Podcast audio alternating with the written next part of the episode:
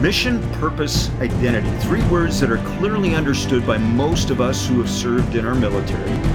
And then we get out and some lose sight of it. Lose sight of it. It becomes a journey to finding our place after service. Our guest today, a former Special Forces Lieutenant Colonel, now best-selling author who is married with two daughters, will shed light on how he found his mission, purpose, and identity after service to our country. We'll talk about his latest book, Hunter Killer, on this episode of The Military Wire. So, welcome to The Military Wire with Mike Schindler. This is the podcast where we interview America's most elite men and women who have served this country. We share their stories of overcoming, their proven lessons in leadership, and their journey to finding mission and purpose. So, our guest today is best-selling author Brad Taylor, who served more than 21 years in the U.S. Army Infantry, retiring as a Special Forces Lieutenant Colonel numerous infantry and special forces positions, including eight years in the 1st Special Forces Operational Detachment Delta, where he commanded multiple troops and a squadron. He conducted operations in numerous lo- locations, including Iraq, Afghanistan, and other classified locations. He also served as an assistant professor of military science at the Citadel in Charleston, South, South Carolina. His books have sold over 2 million copies. Brad, welcome to the Military Wire. Thank you. Thank you for having me. Yeah, I love this. So, first of all, I just got to say this. And, uh, you know, the Army Navy game is coming up. And uh, I know you're rooting for, I know you're rooting for the goats, right? Oh, no. yeah. okay. Well, now that we got that out of the way. So, Brad, I want to dive into this because this is so important uh, when we talk about mission, purpose, identity. You know, we talk a lot about identity on this show. Uh, and the military is brilliant at training us to see through a lens of mission and purpose, having a clear understanding of really who we are in uniform and what our contribution is to this greater sense of not only mission, but country. Um, how did you deal with the transition from going from special forces and a lieutenant colonel, for that matter, to the civilian sector. How'd you make that transition? Well, it actually was uh, kind of coincidental, to be honest with you. It wasn't uh, something that I planned out that here's how my, my life is going to go. I had left a special mission unit at Fort Bragg and was uh, uh, just went to teach at the Citadel as a break. And I got down there, and it was uh, like getting off a bullet train and low crawling. I mean, it was I just had a lot, a lot of time on my hands. I mean, teaching was very rewarding, but it's kind of rinse and repeat. Once I built the classes, it's teach the same thing three times a day. You know, next week's a different block. You know, by year two, it's like I've done all this, and so I was looking for something else to do, and it had been a, a kind of a, a, bucket list thing of mine. I was always planning on writing a book. I just wanted to write one, just because it was a goal of mine. I didn't think it would sell. I was just, you know, I thought it'd sit on my nightstand, and my mom would say, "That's a great book," but that would be about it. And um, so I wrote the book uh, went through you know a ton of edits and tried to make it as good as I could, and um, then it sold. And uh, at that same time, I actually came out of promotion list for colonel, and I had a lot of decisions to make because I couldn't I couldn't publish the book if I was going back uh, back to the special mission unit. And uh, I uh, my daughter was entering high school. My wife was a daughter of a wing commander, and she'd been through four high schools in four years. Uh, and I didn't, and you know, my they were talking about unaccompanied two year tour to Pakistan, all kinds of stuff. And so I decided to um, turn down the promotion, retire, and see if I could make give writing a go. And that's what I did. No kidding. Well, and you talk about it so casually, like you know, you know, I wrote a book and it's old. Uh, and I've written two books, and I know that that's a pain. At least for me, it was a painful experience. yeah, it's there's no doubt. I mean, it's, it's if somebody had told me, you know, at the time how hard it was to get published, I wouldn't even try. Right. I mean, it was just lightning struck for me, and uh, I was very lucky. I mean, I got my share of rejections, obviously, um, but I was extremely lucky. Well, and I, I, what's so interesting to me is, and I want to tap into this, but because your your first book, uh, one, one rough man, it, uh, I think in many ways became an instant success. But before I get there, your your background in irregular warfare, and yet you, which kind of gives us image uh, for many, uh, with some, I'm I'm going to say some of like Rambo. Like, okay, you're Rambo now. Wait a second, you're writing.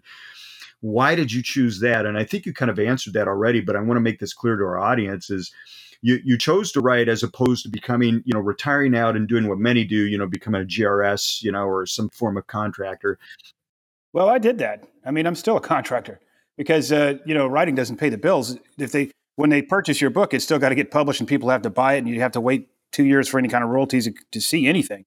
My kids still needed shoes and things like that. So, I mean, when I retired, I've I've worked for everybody. You name it, I've been there. Well, and I think that's important for audience to know too. Is you did whatever it took after transition to, to keep food on the table, right? Yeah, definitely. And I had, you know, I have a unique skill set, so it was uh, there's a lot of uh, uh, opportunities for me, and I, that which was good for me because I didn't have to take.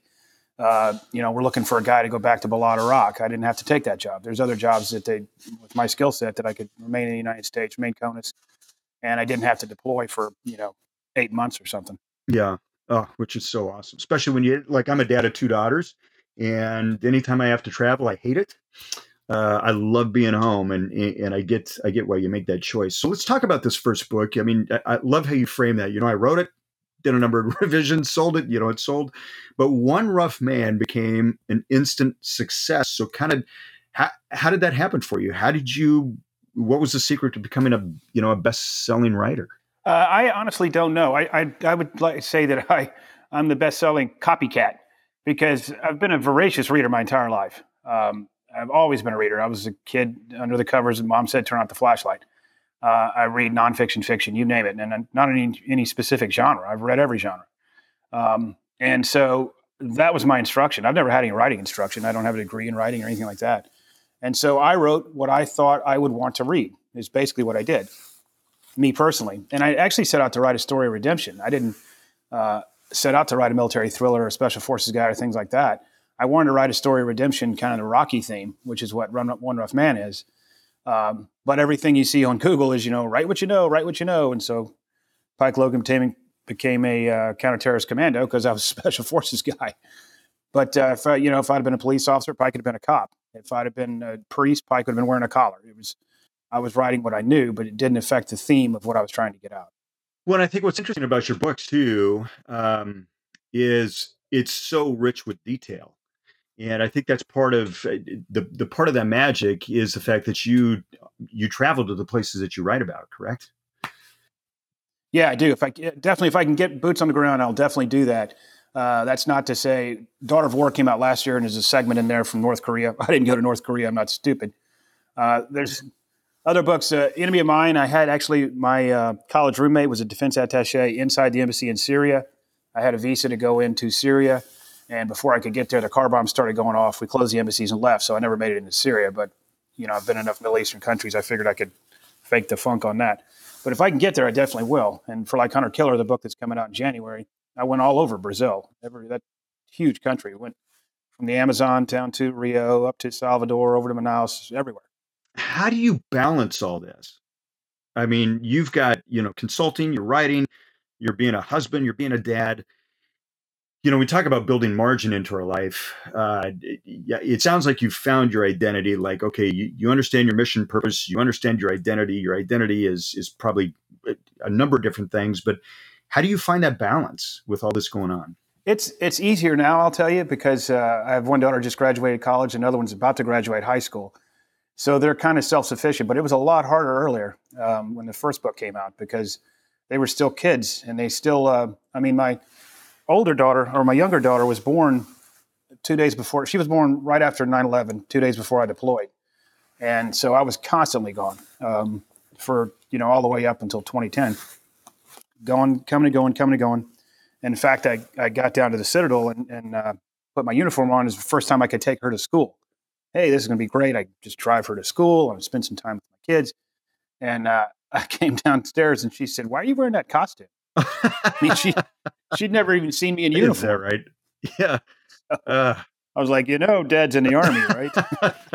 that is the costume. Yes, the costume that uh, I will always be wearing in some way, shape, or form. That's so funny. Yeah, exactly. that is so funny. What I, it, you know, many of our guests that we have on the show and certainly our audience they they oftentimes share that they struggle through you know this transition period of going from you know my identity in the military of who i am uh, and, and, it sounds like in many ways when you made that transition you, you know you jumped right into you know the citadel. Well I, di- I didn't i didn't jump into the citadel as a transition. That that was just a break. I was fully planning on going back uh, and you know that I was lucky with the book sold, and, and I was also very lucky. I was a member of a very, very, very, very tight knit organization, um, and those guys are uh, always talking back and forth and everything like that. And so when I did retire, I got immediate job offers from people I knew very, very well. Uh, in fact, I still do uh, security consulting for another group, uh, and my boss is my old sergeant major. So he was my sergeant major. Now he's my boss, but it's because uh, I, you know, I know those people. They know me. They know my skill sets, and so I was much luckier than other people I know that got out. I have a lot of friends because you know we all joined the army together. Now we're all kind of retired at the same time, and uh, they really are struggling. You know, what am I going to do now? What am I do here? Uh, and they, it's a shock to lose. I think the biggest shock is to lose a sense of purpose, the sense of uh, mission of what what you're doing because you're not doing it for the money, you're not doing it for uh, uh, you know any kind of pride or you know it's not so somebody can say thank you for your service. You're doing it because you enjoy the mission of uh, helping the National Command Authority with you know strategic issues around the world. And then they get out and they're like they've got a good skill set for managerial skills, but they're looking at working for GE or something like that. It's just kind of a shock to them. You know, this is not. I don't. Now I'm just doing it for money, basically. Yeah, yeah.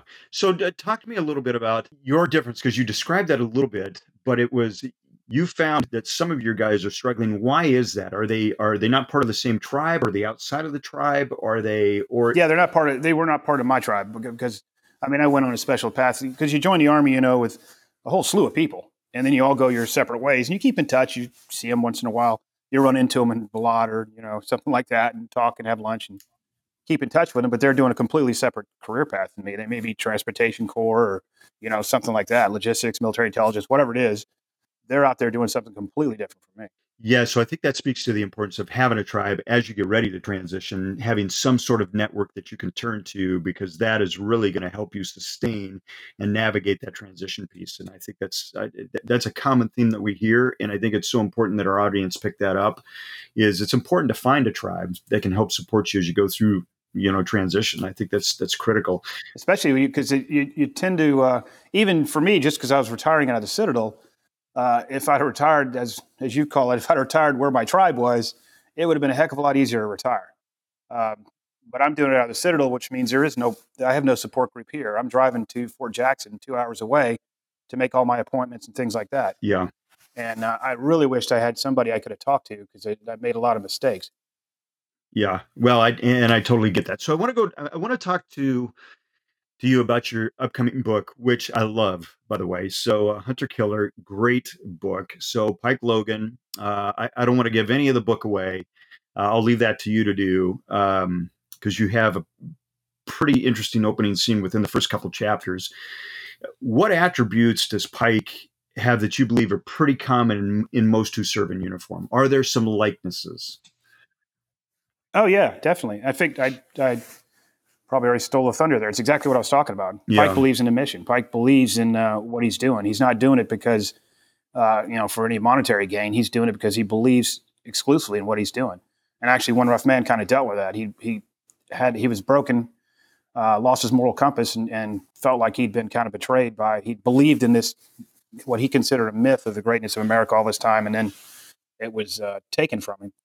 And it's his redemption story. He's getting back on track with that, and that's kind of what this you know it's now the 14th book and he's he's now back to where he was yeah, that's so amazing to me and and eh, brad when when you because I, I know in, in like the press write up, you talk about Pike and you talk about how it's kind of a culmination of of many attributes of, of people who serve. Do you find that people fall flat on their face after transition? Your experience, people that you know, is that is there uh, is there a sense of betrayal when they get out? And then uh, a, a, moment of redemption or a, a, moment of rebirth? What are you seeing in your sphere? You mean in the real world? Yeah in the real world. Uh, yeah not just in the book and we'll get to the book but yeah because what, what happens is what happens with pike in the book has nothing to do with transitioning from the military. It's pretty horrific. Um, yeah I've, I've, seen the whole uh, gamut of it to be honest with you uh, i've seen and there's a lot of guys i think that's why a lot of the guys uh, and gals uh, start transitioning to um, uh, non-governmental organizations and charities and things like that. Special Operations Warrior Foundation, and I know if you look at there's a shared sense of purpose there. You're you're now giving back to the community that gave you so much when you served. And I know uh, quite a few people on the board of uh, Special Operations Warrior Foundation, and they all had a job getting out of the military, and they were not satisfied with that job, and they went looking for something else. Yeah, something with greater meaning, something with something with deeper purpose, right? Yeah. So let's switch your book. Hunter Hunter Killer is gripping. I'm loving this thing. I'm loving the book. I'm not fully. I'm, I'm not. I'm not all the way through it. So you don't give away the ending, which I know you won't do anyway, because you need people to buy it. But share with our you know share with our listeners what they'll get from this adventure because this book is gripping. I will just put it out there. It's gripping. It's a page turner. I love this book. Um, and then I'll follow it up with another question. Uh, but I, I, I want you to share with our listeners, kind of frame what Hunter Killer is about and what they'll get from it. Sure. Yeah, I, actually, I, I wrote uh, Daughter of War, my last book, and in there there was a uh, kind of a tangential protagonist uh, or antagonist, I should say, that um, was uh, the Wagner Group, which is a private military company uh, that's run by Russia and they're all over the place. They're in Libya right now. They're in Central African Republic. They're all over Syria. Um, and so I, I used them in that book, and I, and because I do news feeds, I'd still keep up on what's going on in the world because I still have to do some consulting.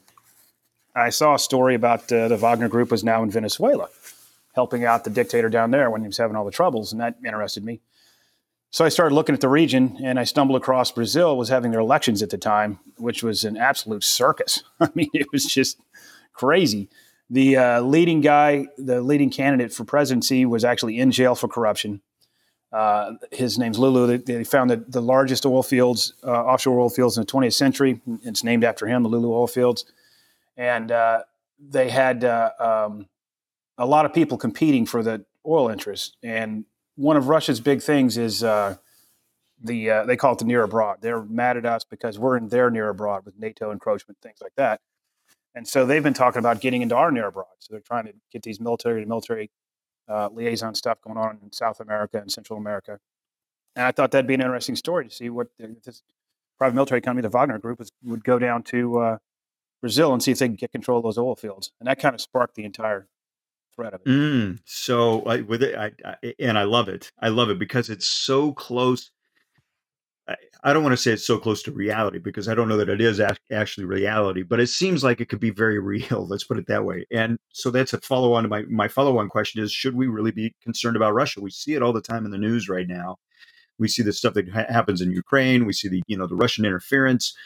Um, yeah, we should definitely be concerned about them. They're, uh, they're a definite threat. And, uh, they use disinformation. It's now there's a term for term of art is hybrid warfare uh, which is what they did in Ukraine. So they made it look like a popular uprising when in fact they infiltrated a bunch of Wagner private military company guys, which you can Google Little Green Men Crimea and you'll get all kinds of stories about these guys running around with uniforms claiming to be from Crimea. And then once they seize it all, two months later, you know, Putin says, yeah, that was us all along. We got it. See you later. Uh, and they're running all over the place. Uh, right now, they're in Libya um, helping a warlord take over Tripoli. And we're back in the Tripoli government. And uh, Turkey, believe it or not, saying they're going to go into Tripoli to fight the Russians. So those guys are all over, and it gives them plausible deniability. No kidding. So, I mean, there's a lot of stuff that happens in my novel that you know you'd read and say that's kind of fantastic, and it's none of it's you know I've, it's not true. It's fiction. But then again, you know, if I had somebody in the book that got killed by nerve agent in London, you'd say that's impossible. Well, guess what? Russian killed a guy in London with nerve agent. Yeah. So, yeah. So it's it's all pretty plausible. this is so amazing to me. I mean, it's so hard to know what is real. I mean, this blend between fiction and nonfiction uh, in books today, especially from those who have served that become writers. Um, you know, we had Sean Parnell, you know, Tenth Mountain. He he was on um, as well, and his his stories, like yours, are not only gripping, but they seem like you know what maybe maybe we don't have the full picture here and that's when i was reading your book when i'm reading hunter killer uh, I, in the back of my mind, Brad, that's what I'm thinking. Like, you know what? Maybe Brad knows more than what's really being presented. so. Well, it's a, it's, it takes a lot of research. I'll tell you that. There's a ton of, and a lot of it. You try to. I write about current events. Obviously, try to be as current as you can. But that's the problem with current events is they're current. And if something goes wrong uh, on the real world stage, then uh, from a strategic level to the tactical level, it could screw your book up. And I'll give you an example. I wrote uh, Enemy of Mine, and there's a guy named Al Asiri in Yemen and he's a master bomb builder. Uh, he built the underwear bomb from a while back. He built the printer bombs. Uh, he built the bomb that the guy had up his butt that tried to assassinate the Saudi in Saudi Arabia. So he's a really good bomb maker. And so I had him. I needed a bomb maker, and I said, "I'll use him." And so uh, I put him in the book, real name. Here's what he's doing. And then we killed him in a drone strike. Oh, no kidding. And I was like, Yeah. "Oh, man. So I took him out of the book. Well, then after the book gets published, he pops up on a video. He's not dead. yeah. Yeah. So how do you know, right? Yeah, I guess yeah, it forces you to be creative all the time, which is uh, yeah, you got to adapt and overcome that. That's so. How do people get this book? Because it's coming out in January. Uh, excited that this book is coming out. I think people are going to get a ton from it. So how do they get? How do they follow you, Brad? Number one, you've got many books that they can just lean into. Yeah, you can go. Uh, they can get the book when it comes out in January. It'll be everywhere. At uh, every uh, you know Barnes and Noble, Amazon, wherever books are sold, you can get it. Uh, but if they want to read an excerpt, the uh, they go to my website at bradtaylorbooks.com. There's excerpts of all my books and descriptions of all the books, and I've got a blog on there too that I, I blog about national security affairs. Um, but that's now I'll have links to all the books themselves. It'll have my links to my Twitter, links to Facebook, and all of that. Got it. Okay, bradtaylor.com. That's great. Brad, thank you for being on the show. Uh, such an honor to have the show. And uh, thanks for kind of pulling us up to speed on not only your books, but certainly some of the current affairs that are going on too. So I appreciate that. Yeah, thank you. Thank you for having me. Yeah, absolutely. For those of you that are interested in figuring out who you are after that uniform comes off, discovering your post service identity, prepare, plan, execute on your best year ever after transition, check us out at operationmilitaryfamily.com or DM me on LinkedIn. Again, Brad, thanks for being on the show. Thank you.